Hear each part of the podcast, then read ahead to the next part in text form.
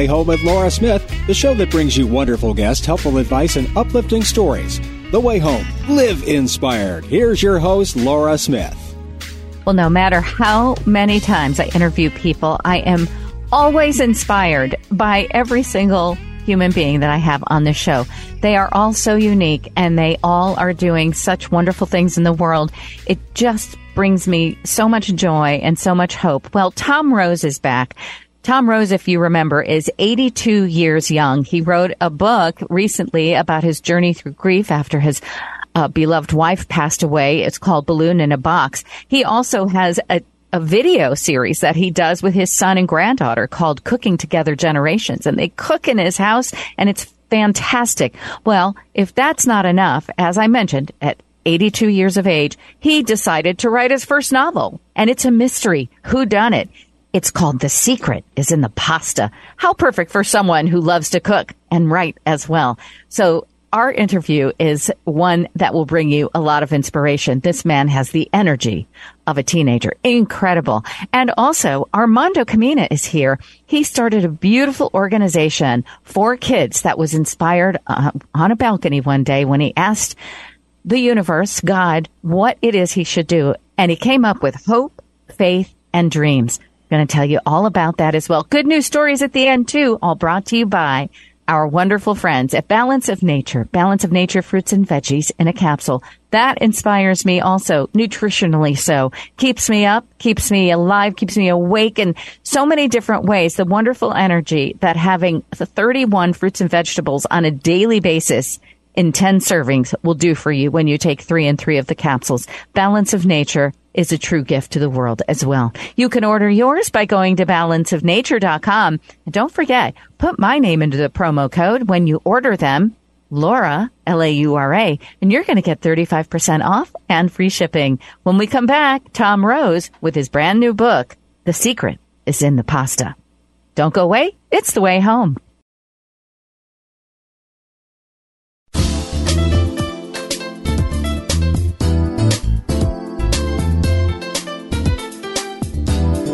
Welcome back. You're listening to The Way Home with Laura Smith. Here's Laura. So, my next guest is someone that has become quite a regular on my show. And I say regular because he has so many projects going on at any given time. And when I say projects, I'm not talking about just, you know, like cleaning out his uh, desk drawer and, uh, you know, organizing his closet. I'm talking projects such as uh, he does a video cooking series with his his son and his granddaughter called Cooking Together Generations. He wrote a book uh, last year, I believe it was was a year or two ago, and it was so well received, and so many people got so much out of it. Uh, speaking about his own story, um, after his wife passed away, his beloved wife from breast cancer, he wrote this book called Balloon in a Box, and it's about how he dealt with grief. And he has not only written the book, but I've seen him all over social media. He's speaking to different audiences and people who invite him to come and, and share his story because he wants to help people who are going through the same process that he went through, that grief and working through it. Now, all of a sudden, when I think that that's, well, how much more can an 82 year old accomplish in, in the span of a, you know, any given day? And then he writes me and says, Oh, by the way, did you see I wrote a mystery novel? Tom Rose, thank you for coming back on the way home. Great to be with you again, Laura. Just I have really, you inspire me just eh, so greatly. I, when I saw that, I said, I did a double take. I said, no, there's no way he could have already written another book. And it wasn't even kind of in the same vein as Balloon in a Box. It's something you've never done before. A novel at 82. Oh my gosh. The secret is in the pasta. It's a mystery and detective novel. How in the world? Thank you so much for coming on to tell us about this latest and greatest thing that you have just done. Oh, thank you, Laura. It's it, it, it's uh, you mentioned my book and, and losing my wife and my grief journey and 82 years old and all these things going on. And uh, after I wrote the book, The Balloon in the Box, I kind of caught lightning in a bottle. I didn't expect anything to happen. And all of a sudden, people are calling me, and people like you want me to be on shows. And I've done like 25 podcasts and two TV shows and 52 speeches now Uh, and so, uh, so it starts to make you puff up, okay? And all of a sudden, you think you're a, you think you're you think you're an author, you know? Think And you're if you're- Hemingway. yeah, you think you're an author, so maybe you should write a novel. So I sat down last winter. It was crummy, rotten. You're here alone. I'm, I mean, I'm here alone. So what the heck? I took a shot at it, and uh, I got a publisher, and I sent it to him, and they really liked it. And uh, so he said, "Yeah, we'll publish that." So, so they did. And uh, it's it's a short novel. It's only 190 pages. Uh, It's a quick, it's a quick, easy read. It's a it's a simple story that gets complicated. Uh, Uh-huh. A I- who done it? I had I had so much fun writing it. Um, and I've never done anything like this before. I, I wrote a play when I was in college because I was in theater arts and you had to write a play. But uh, I didn't pay attention in English class when I was in high school or when I was in college. So uh, how I can write a book is amazing to my friends, you know. Um, it, it, yeah, and well written too. I mean, when we're saying that you just, uh, you know, put pen to paper, that's one thing, but another thing to has have something actually turn out and it's it's really good. So, um, unlike uh, you know a balloon in a box, balloon in a box, which was um, obviously nonfiction about your life, about your losing your wife and your grief journey. This, uh, you know, and I've never written a novel in my life. I can't even imagine to begin what that must be like. Because first of all, you have to have, you have to have a premise, right? That is going to be exciting enough for people to want to turn the page and find out. So- you have to you have to be a little bit weird. Is what you have to be. okay, you have to have weird thoughts, you know. Yeah. So how did you come up with, okay. So we're not, obviously we're not going to tell you who did it or what happened, but the secret is in the pasta. It's based around an Italian family with an Italian restaurant. And so what gave you this idea? Is it something that's loosely based off of something you know about or did you completely create it from nothing? I completely created it from nothing. However, I found when you write like this and you create a character, uh, you you create characters like people you know. I mean, that's the only things you know about people are what are your friends and the people that you do know. So there are people in this book. They are my friends. They are people I know. Now you wouldn't that I didn't use them by name and they're not in their occupation, but their personalities are there. My personality is there. I'm sure. I know it is. I mean, there are things I thought, things you believe in. Um, it, it, it uh, I, what I started to do was I, when I did it, I thought, well, where do you want? I want to keep this. This is not going to be an, a novel that's going to take place in the middle of New York City because I don't live in New York City. Um, I didn't want it to be in the Goshen, Indiana, because that's where I live. So I had to create a town like Goshen, and I Mhm. did. It's called Parsonsville, and I put it in Indiana because I know a lot about Indiana, and I put it mm, just a little east of uh, Indianapolis. It's a fictional town; it doesn't exist uh, on the Ohio Indiana border, so that I could do some things with the cross the line. Uh, the funny thing is, uh, I outlined it, and it didn't end up going where I thought it was going to go when I started. Uh, things started happening when I went along. I thought, oh my golly, you know, what if this happens? Well, then if that happened, this happens.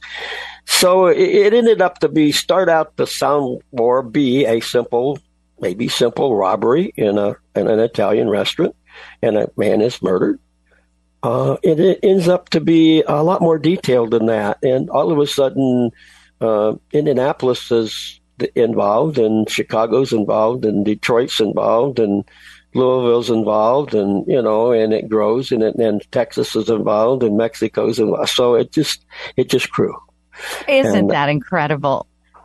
It just grew on its own. You know, I've heard people say this before when they have started writing a novel that all of a sudden it's almost as if the characters take on a life of their own. And now all of a sudden they're dictating to you what you write. You're not sitting there racking your brain. Oh, should I go this way or that way? It's almost like it, like you said, like it takes on a life of its own.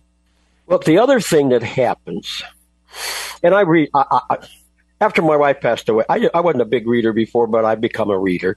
I've read a lot of stuff. Uh, I noticed that uh, you can't have just one thing going on. Um, and the detective in this case, his name's Tony Victor. Uh, Um, Tony's got to have a personality himself, and he's got to have his flaws and his problems. And so, just to make him the detective to go through and you know work on solving a, a crime, uh, that's easy. I mean, you know, you, you know, get the clues and you give them to him, and he f- solves them and says, "Oh, this guy, did, you know, he did it. You know, mm-hmm. the, the, butler, the butler did it." Uh, but then you start. I started creating uh, Tony, and and again, I, I Tony's not me. Tony's got some things I believe in, some my personalities. To- some of Tony's experiences are mine. What I did is going back now. I wrote the book Balloon in a Box. I lost my wife, so I Tony lost his wife. Mm-hmm. Uh, now he's much younger. Lost his wife in a total different way. Now, it wasn't breast cancer or anything like that. So that's one of the things he's battling while he's trying to solve a crime. And the other thing he starts to battle is he's he's starting a relationship with a woman, a friend, a, fr- a friend, again, a friend of the family, and he's struggling with that too. That is he betraying his wife when he's feeling having feelings for this lady. So those mm-hmm. three things are all going on at the same time you're solving the crime. Well, and, that's what makes it real, right? I mean, those are yeah. those are things that ha- yeah. truly happen to people. Yeah. So, so, each one of the characters, it was easy to say, oh, this the chief of police is a certain character but then to develop him with some problems and, and, make him real, you know, make him not just a statue or just some words or just a, a person. So those are the fun things to do. Say, okay, I, I got a character now. I got to have a an assistant. Uh, Tony's got an assistant, and it's a female. So what's Patty really like? Okay, so I know some people. So Patty is a couple people that I know. She's got little traits over here and some of these characteristics. Um, and Patty had to have a husband. So what's Patty's husband like? And, you know, and so on and so on. Uh, Tony has an office girl. Her name's Gracie. And what's Gracie like? Well, picture a, a 65, 70 year old woman that's helping a younger guy out and he's besides being just his secretary, she's a little bit of his mother. Okay, mm-hmm. so that's the kind of create character I created with her. You know, yeah. Uh, so those are the things that are fun as you go along. And then, and ha- yeah, go sorry, go ahead. Go, no, I was going to say, how long did it take you to to write it from start to finish? Uh, six months probably. Okay. Okay, because it wasn't like something you did in two weeks or anything like that. Because this sounds it sounds pretty elaborate in terms of layers yeah, well, and yeah well actually probably start to finish of the story took a couple two or three months. To fill in that story took another two or three months. I mean you know I, I, well i started out i wasn't exactly sure where it was going you know how it was going to end what was going to happen but I, as it went along i developed it i developed the story and then I went back and developed the characters and the situations that happened. Mm-hmm. Uh, and I don't know whether that's the way to do it or not, but that's the way I did it.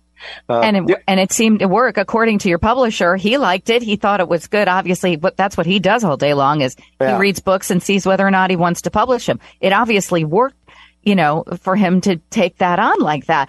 I'm I'm just amazed. So it was it something that you had always wanted to do in the back of your mind? You always had wanted to write a mystery novel, even though like you've been a chef on TV, you and your wife had cooking books together and a cooking TV show for years and years and years. Obviously that doesn't feel like it has anything to do with wanting to write a mystery novel. When did that sort of kind of desire come up? Was it just recently? Oh, I think I've always been a little bit creative as I've gone along through my life. I've not realized it. Okay.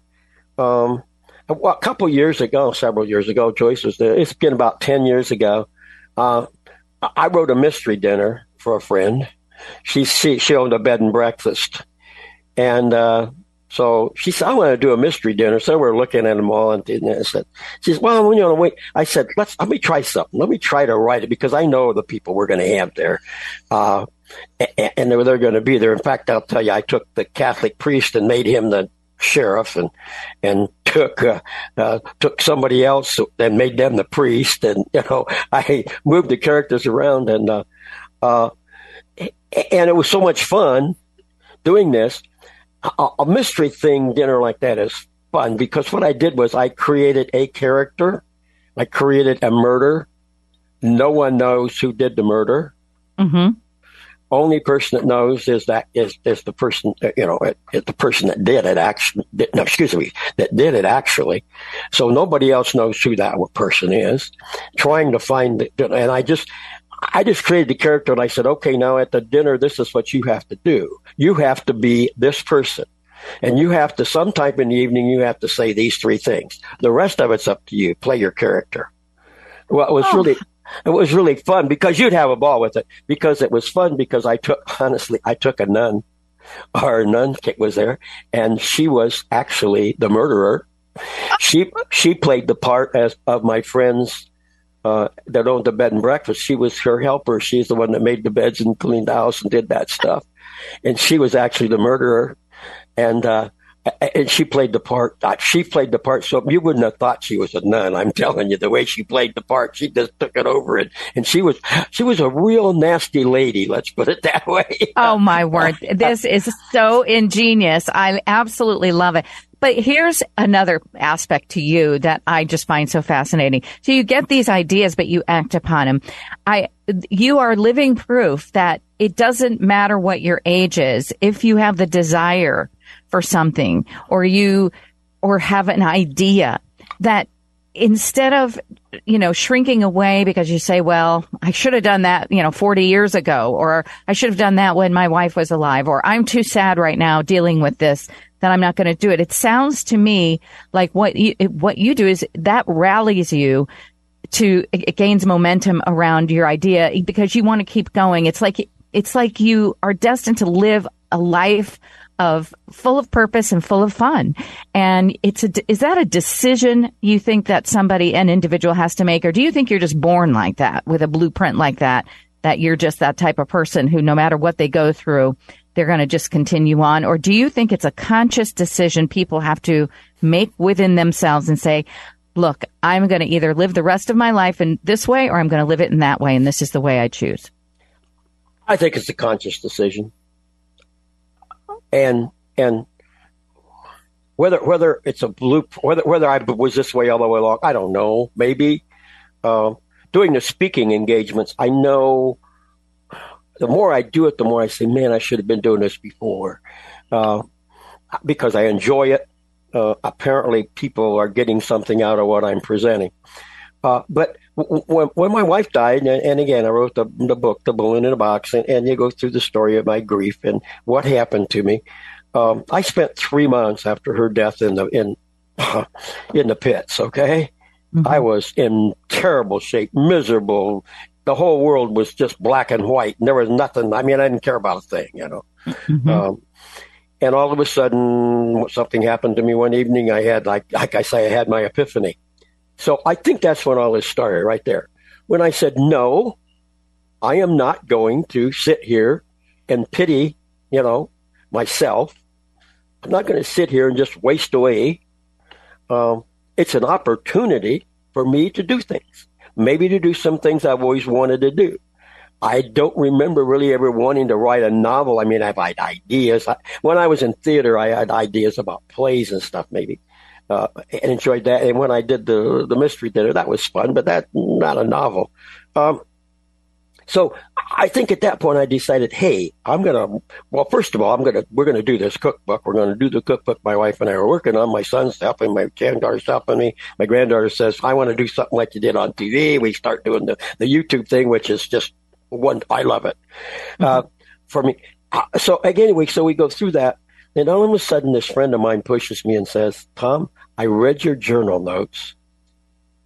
You're so sincere and so raw and opens yourself up, which apparently men don't do, I'm told.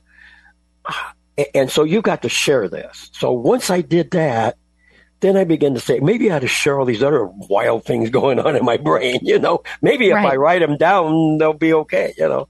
Uh, so I, that's the whole thing. And, and I'm not 82, okay? That's right. I, I, that's what it says on my uh, driver's license. Okay, but I feel like I'm. I don't feel like I'm 18 because I have I have trouble getting out of bed in the morning, screaming, strange, you know. But uh, I don't feel like I'm 82. I feel like more I'm like I'm 62 or 65 or something, you know. Oh, uh, totally. I, I mean, for people who can't see right now, like I can on Zoom, you are truly, and I've been in your presence you really your energy is it, it's even less than 62 it's it's more like 42 and i'm not exagger i'm not exaggerating. And it just okay. goes to show you that really it's it's a number. And it's you either take it and say you know I, i'm going to let my whole life be determined by this number i am or i'm going to forget the number and just live my life. And i think you've done the latter I mean, you don't even look 82. You look like a young guy. And, and it's just, and, and your energy. Oh my goodness. You put all of us to shame. I mean, to get done what you get done in, in any given week. And, and you don't just have the ideas, but you take them all the way. So whether it's a cookbook or the TV show or speaking engagements to different groups of people, I can't believe you've done 52 speeches already. Whatever it is, you see them all the way, all the way. And I think that is a lot of us start or we'll get the idea and we'll even, you know, gather up some things around it. But many of us will stop before we actually complete the thing and, and get to the end game. And, and that's what you do with everything you do. Looking back at my past, I've done that. I've stopped things that I started that I should have continued, you know, uh, but th- that's, uh, that's gone. That's behind me. I'm doing these.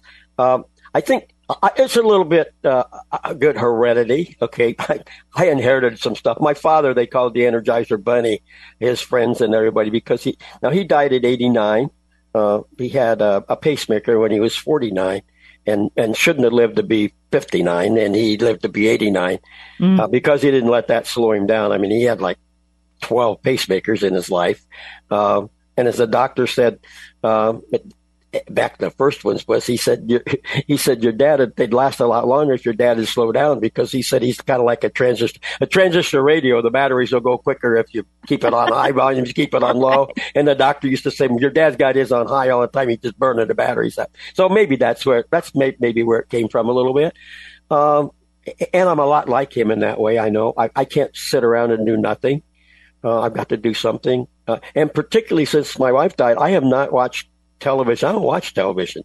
I don't. You make it. You you you make well, it and star in it. You you don't watch it. Well, well, I, but every once in a while I'll be with friends and they'll say, "Did you see what so and so the political thing?" I said, "Oh, I don't know what you're talking about." And they start. I said, "I really don't care either." I'm yeah, at that point in my life. I'm, you know, uh, yeah. I do I do care, but I, I don't mean that. But I just I don't sit down and watch. You know, um, maybe uh, at night and then I'll watch something not stupid, but I'll turn the TV on to the, one channel where I watch the old shows and I'll watch Hogan's Heroes or something like that before I go to bed. You know, I'll watch some sports. Now I watch golf or watch football or baseball, but right. that's about it. I, I, I'm reading a lot now. Um, I'm sitting here at the computer a lot and, and writing and I'm writing some other things. Um, are you would, you're currently writing other things I've now got, that the got, secret in the pasta is finished? I've got two. Yeah, I've got, I've got the secret in the pasta sequel. If you if you get to the end of the book, you'll see I left it there that things can go on, uh-huh. and, I, that, and, that, was intentional. Of course, um, you did. Uh, so I'm just I'm thinking I'm outlining I'm putting stuff I'm just writing notes no, nothing concrete but I am working on another book like uh, balloon in a box. Okay. Here's what happened. When I wrote Balloon in a Box, I had to do a lot of research on feelings and emotions and love and things like that. Understand, you know. And so I got done and what I what I tell what I teach try to tell people when I do my presentation is I don't make grief a downer. I don't. I hope when I leave there, people up rather than down. I don't. It's not a sad presentation. I don't go there and want everybody to cry. I want to go there and have everybody laugh and smile. Mm-hmm. Uh, and so I tell people that grief is love, and love is you know. And so without love, there would be no grief.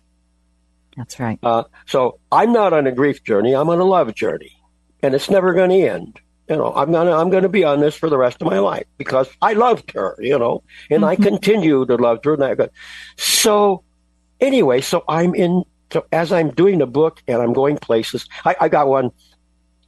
A young man read my book. His mother gave it to him, and he read it, and he told me he read it. And and I said, well, that's right. And I said, oh, you don't understand, Mister Rose. He said, I'm going to be a senior in college. Mm, I have a relationship with a woman. We're thinking about getting married. I asked my mother, how would I know I was in love? and she gave me your book to read. And so I said, Oh, I wrote a book on love. I thought I wrote a book on grief, but no, it's a book on love. So uh-huh. anyway, uh, I've taken all the notes I've got on love and I'm trying to put those together in a book called Love. Oh. And the book is going to be called Love. Well, I think. Okay. I got to think. I got to work on the title. But I have anyway. But that, but that's what I'm doing with my time. I that's I, I can't even I, I am so inspired right now. I truly I just I am inspired beyond anything. You are a grand communicator. It makes sense to me that you were in theater um, because you have such a beautiful way of showing up in the world. And now you're just, you've got one platform after another and one series after another. And, and you're good at all of it because I think love is, is undergirding every one of your efforts, whether it's the book or the TV show or the cooking or your speaking engagements, everything is based on love. So I think if you called the the book Love, I think you would probably just nail it right there. okay. Well, I'm but, also also the publisher. Uh, see, I self-published Balloon in a Box, and the, this publisher wants Balloon in a Box, and what they want is is they want me and, and Brock's working with me. My son, you you know my son, he's working with me on it, and we are going through and writing Balloon in a Box, a second edition. What we're doing is we're taking, as from my speeches and from the travel and from what he sees and as understands, we're taking like a chapter. We're not changing the chap, not changing chapter one, but at the end of chapter one's an update. The end of chapter two's an update. Oh, what, we, what a wonderful what we, idea! What we've learned and what people have told us and what things you know have gone on and, and anecdotes then, like and, the young boy who right, changed exactly, his life. Right, exactly. That'll be in there. So those kind of things. So that's I work on. I guess we're working on three things, but that's kind of almost done. I mean, I'm just proofing that now. So. And real quick before we wrap up, are you still doing Cooking Together Generations with Brock and your granddaughter, or is that on hiatus while you're publishing all these many things? It, has been on hiatus for about six weeks because my granddaughter t- took over a new job and she's, in fact, she's in charge of the promotions for the whole city that we live in and she's been gone. And so it's been a, and we've been, Brock and I have been going on speeches, particularly Mondays and Tuesdays are good times. That used to be when we record. We're going to be recording again in two weeks. We, uh, we donated a dinner to the Kiwanis Club here that somebody bought for $800. So we have to go cook it and we're going to record oh. that. We're going to record that that's going to be our next episode. A couple weeks when we go do that, we're just going to record that for one of our cooking together. So.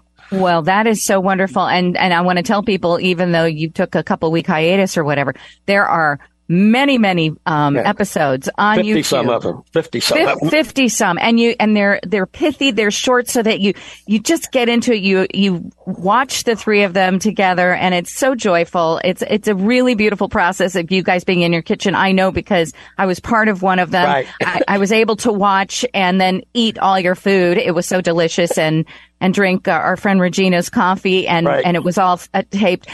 Everybody can watch those videos. If you go to YouTube, it's Cooking Together Generations and you'll see Tom and Brock Rose and their, uh, the Amanda, which is, she's, she's sort of the, uh, the, the the film girl and that that really kind star. of she's the star. She's adorable and fabulous in every way. I want everyone to know that the secret in the pasta is out. It's a who done it. He's already writing a sequel to it. You're going to want to get it. And you're probably also going to want to get the version one and two of Balloon in a Box. But you can go to Tom's website. I think everything's available there, correct, Tom? Right, correct. Everything's there. And if TomLRose.com, that Tom, one? ThomasLRose.com. ThomasLRose.com. And L is your middle name, I'm supposing. Right. Mm-hmm. Thomas L.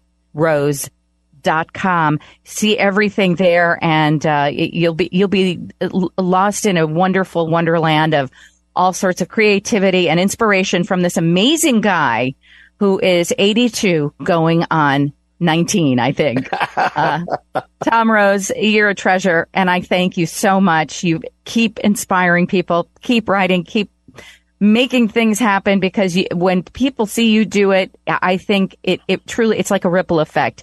You really inspire others to do the same. Thank you so much for being once again on the way home. Thank you, dear.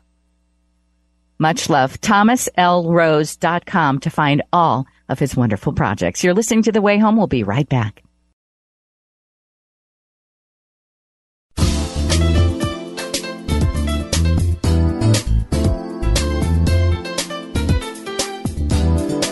Welcome back. You're listening to The Way Home with Laura Smith. Here's Laura.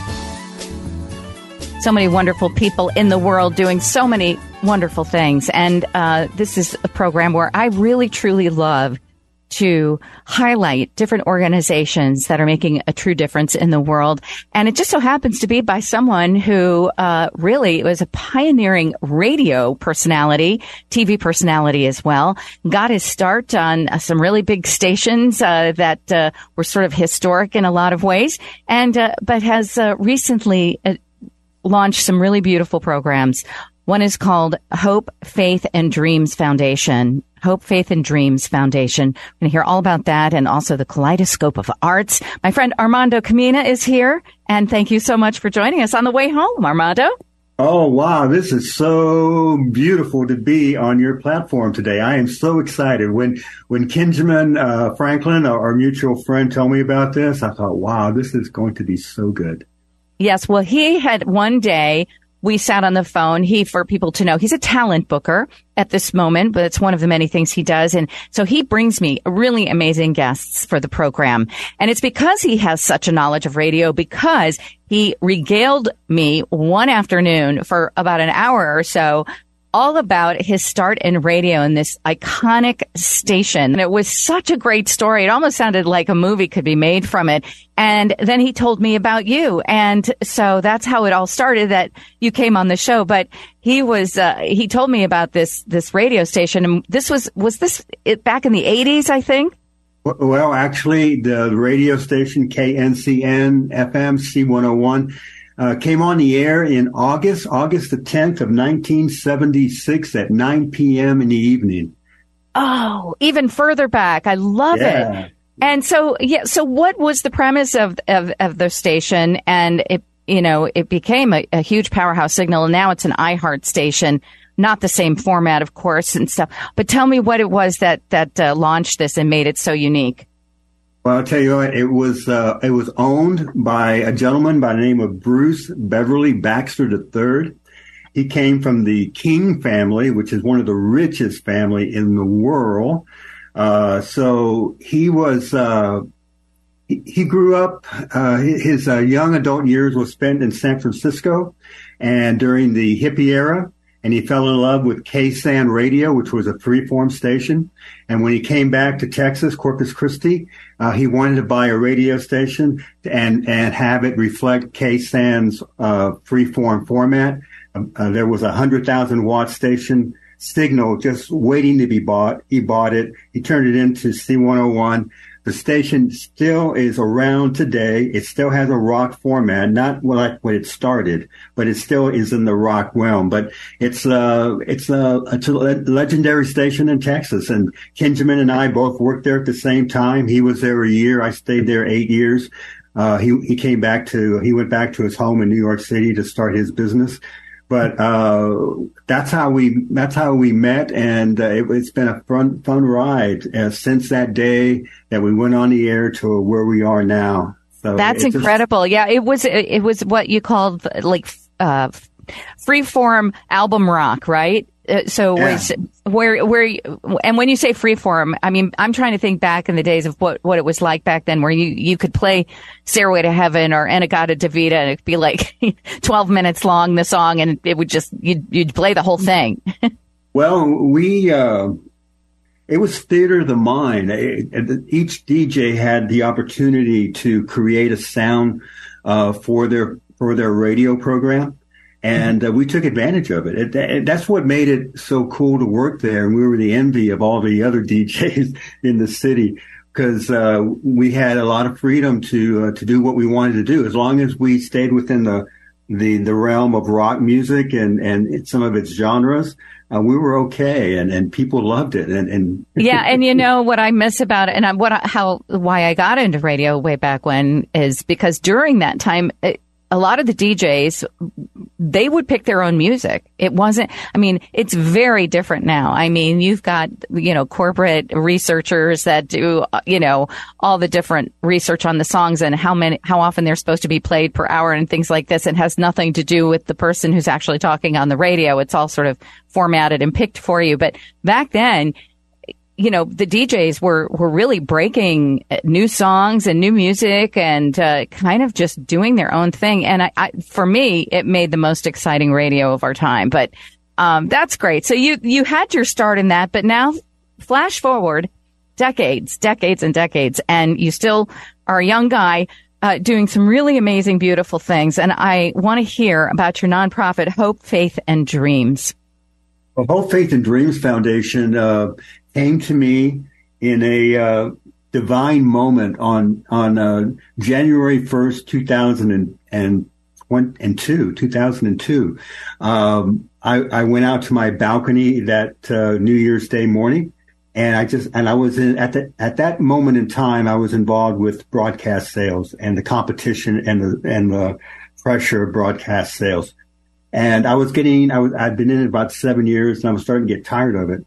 So I, I, went outside and I, with my cup of coffee, and I looked up to the sky and I said, uh, "I, what do you want me to do? Because I don't know what I want to do."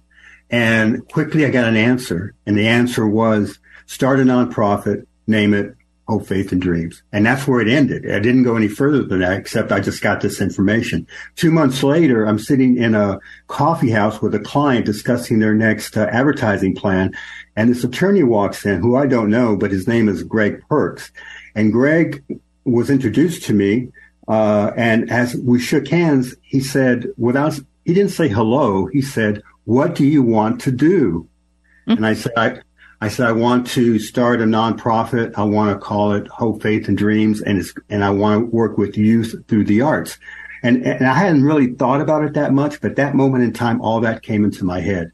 He oh said, oh I, I, he said, uh, uh, I incorporate three nonprofits per year pro bono. Here's my card. I've done two. Maybe you can be the third. so, oh. so that, that, that conversation when I left that, at, that the cafe where I was at, I said, what just happened? But what happened was it, it led me on this journey that uh, that the idea came to me in 2002. I pursued it, went to the IRS. That took me two years. So 2004 was when I officially became uh, a nonprofit. And when we officially became a nonprofit, our, our mission and goal was to go out and work with youth uh, through the creative arts. Uh, mentorship, multimedia liter- literacy, uh, communication, uh, research, reading, writing, all these basic things. Some of them are basic, the reading, the writing, communication, all that and, and, and, and melt it into other areas, multimedia areas to uplift and to, and to bring some hope to people and to kids so that they can go out and become good communicators. Because right now we need good communicators. oh, absolutely. I absolutely, and I love how you you asked and you shall receive. Uh, you know that is a perfect example of where you truly asked, wanting to know an answer. It came to you in that beautiful, divine, uh, inspired way, and and and something so beautiful was born out of it. And working with youth, are you working with a particular demographic of youth? Is it kids in a certain area or can it be for anybody? And it, does it reach outside of Texas? Is it uh, like a blueprint for things you could do everywhere? Um, who are you targeting and getting? You say the youth. Uh, what yeah. age group? You know what? We I've worked with uh, six year olds. Uh, all the way up to uh, what, which I'm currently working on now, up to 20 year olds everyone has that childlike quality in them, no matter what age they are. And within that childlike quality, I think there's an opportunity to learn. And so I just want to tap into that to everyone's childlike quality to learn. Uh, and no matter what age you are. That's fantastic. And you know what I love also? And this is something that I see as so crucial. And yet it seems like more and more schools, like the first programs that seem to be cut are are the arts programs, are the um, you know things that that truly help to inspire creativity in children. I think they're so crucial to learning. And yet those usually are the ones that are cut first. And I, you know, when I started uh, in the ninth grade, I got involved in theater and photography and it changed my life forever. Probably uh, truly it, it, did. It changed my life forever. I ended up going to college and studying theater, conservatory theater, and doing all these things in the arts. And, and I have to say, I just felt so grateful about that because I see so much emphasis, especially here. I, I went to high school in South America at an international school. And, um, so arts was really a big deal there. So everything from music, like I said, to theater and, and everything else. Um, but a lot of what I saw was going on with my friends in the States was there's a lot of sports. I mean, schools are full of sports teams. And I think that's awesome because I think that's really important too. But I would love to see a better balance with these young people to be able to explore their creativity. Yes, it's great to be in volleyball and soccer, baseball, football, all those things. But wouldn't it also be nice to see them maybe on a debate team, maybe, um, learning how to, you know, sew or paint or, you know, art history. I just, I just love this. So the fact that this came to you, I think it's because there's such a great need for it. Hope, faith, and dreams. And it also, um, sort of birthed another idea, right? The kaleidoscope of arts. Tell us a little bit about that because something has been birthed as a result of that. Some documentary? Well, it's a uh, kaleidoscope of arts program came to me when I was in San Francisco, I was taking a walkabout in San Francisco because it's a, it's a city where uh, I get a lot of good ideas. So I traveled there about two times a year to, and I call it my muse. But I was walking down this one street and all of a sudden this idea came to my head. It was, it's just like, it was just grabbed me so much I had to sit down and write it out. So what we have done is that we've come, when I came back to San Antonio, I started putting the pieces together for the Kaleidoscope of Arts. It's a mentor program. We recruit and we collaborated uh, with uh, San Antonio, Texas, Texas A&M University, San Antonio, and Southwest Preparatory High School uh, for this program. Uh, Southwest Preparatory High School pr- provides the, the, the multimedia aspect of the program. Texas A&M San Antonio provided the mentees for the program. Um, from this, we went out and we uh, we um, recruited 11 diverse community leaders of San Antonio. Uh, they each have their entrepreneurs. They're in law enforcement. They are in the public eye. They're entrepreneurs. Uh, so, and we matched them up to the student as, as close as we could get to their career choice. So they would be talking with someone that has a, had an idea about their career choice. Uh, and, and, we did very well with that matchups. It worked out very, very well. But the, uh, the way the program works is that the mentee meets with their mentor three times. The first two times is through Zoom to get to know each other. And, and the third time is a on-camera interview, which Southwest Preparatory conducted for us, um, and between the mentee and the mentor. And from those three visits, uh, they, uh, the mentee is going to write a 500 word essay about their experience with their mentor. And the essay is going to be published in a book called San Antonio Inspires.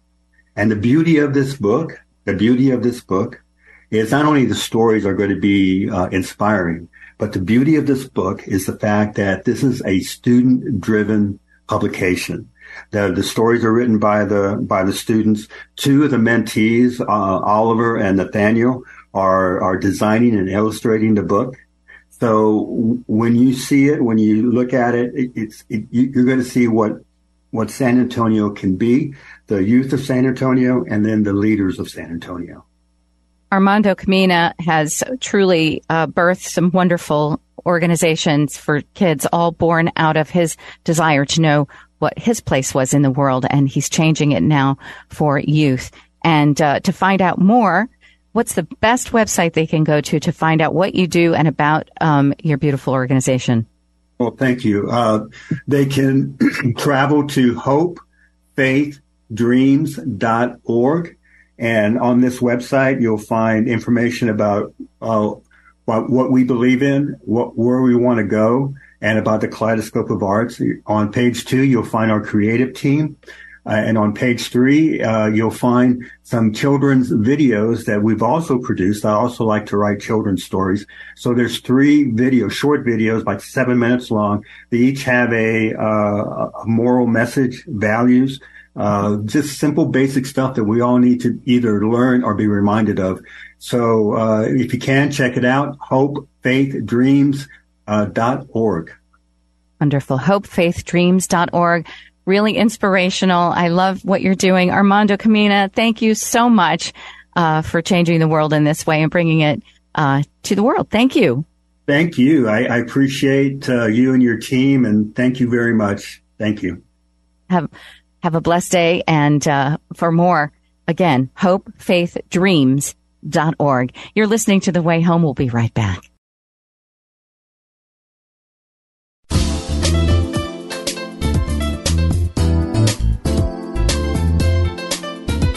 Welcome back. You're listening to The Way Home with Laura Smith. Here's Laura. Well, as if there wasn't enough good news with having on Tom Rose and Armando Camina, let's turn to the guy who does it every week for us here, the guru of good news, Jim Cleefield. Hi, Jimmy. What do you have? Well, remember that story that you and Jay Z had in the air, and I was listening one morning. This is that wonderful kid out of Warren, Michigan, the seventh grader named Dylan Reeves. He was the kid who saved that school bus from crashing. You may recall, and I was listening to that story. I was just, I was just amazed at what he did. I'll tell you the story. The bus driver, whose name has not been released, he was bringing some kids home from Carter Middle School late last month one day. All of a sudden, he started to feel some dizziness, some lightheadedness. He started to pass out. All of a sudden, Dylan was seated a few rows back sprung into action, took off his backpack, took a hold of that steering wheel, told somebody to call 911, and he was able to bring that school bus to a complete stop. This is a seventh grader. He's just, he's one of those kids that's mature beyond his years. Well, in the end, the driver had to be taken to the hospital for observation. Hopefully he is doing much better the everybody was safe. There were no injuries whatsoever. He saved that school bus, and everybody from the city councilman in Warren, Michigan, to his parents, who they call him our little hero. They are so proud of Dylan for what he did. He saved not only the bus driver, but the lives of his fellow students from Carter Middle School on that bus. That was just a wonderful story. I needed to mention that. I can't even imagine at you know as a grown adult thinking that quickly and actually knowing how with with somebody who's passed out at the wheel and getting in there to be able to steer this mammoth vehicle and get your foot on the brake. I mean, what an amazing story. He is a hero. He really and boy, is. if he's like that in the seventh grade, imagine what he's going to be like as an adult. Absolutely. Amazing. Absolutely. And then, did you know, by the way, it's prom season already? I can't believe how quick this year is going, but yes, it's true. But what makes this story special out North Carolina, LJ, is that there was a group of teens at Washington High School that are getting this blessed opportunity to experience something. I mean, every senior should get an opportunity to have a chance to go to the prom, no matter who you are. Well, these are, this is not just an ordinary group of teens. These are special needs teens at this school. And a parent wrote on Facebook, you know, this would be a great idea if we can get this group to this prom at a local country club. Well, they raised some money with the community. I don't know exactly how many teens were a part of this, but they uh, they got the opportunity and the money they raised. They helped with the attire, the dinner, the transportation, the the whole nine yards. And you can imagine the smiles on their faces, not just the parents knowing that this has happened. I mean, Pam Smith, one of the proud parents, says, I mean, she's just blessed beyond belief. She's proud of her son. Ebony Sneed, another parent, said to her son, Look, you know, as I said, you're just like anybody else. You should not be excluded. You go and enjoy this. And boy, did they ever. I can't imagine what the scene must have been like. But just the fact the community came together and when they went to the country club, the entire community rallied with signs and sparklers and everything else, really just making them feel like a million bucks. And I think it's just such a wonderful thing. Because like I said, no matter who you are, Everybody should get a chance to experience this prom. And for these teens, good for them. They must have been just absolutely thrilled. I hope they got dates and they just had the time of their lives. Oh, well, you just made me feel. I thought I felt good after interviewing Tom and Armando, but you know what? You, as you always do, you just made it, it took it to another level altogether. And I thank you for that. I Aww. love these stories. They bring me so much joy and they really, really bring you hope for humanity, for our world to continue on because there's so much good the divine in everyone, and it's really incredible. Thank you so much, Jimmy D, for being the best, best guru of good news. Ever. And you're the best host, the hostess with the mostest, as I call you. Thank you. And Bob, can't leave him out. He's the producer with uh, behind the scenes, but. Uh, we, we, we, never give him a chance to even say a word or two. Take a bow, Bob. thank you, Bob. yes, thank you very much. All right. See? See what I mean? We don't give him much time. But on that note, we love him. And uh, for all of you, we love you too. Thank you so much for joining us on the program, as you do every week here on the way home. I'm Laura Smith.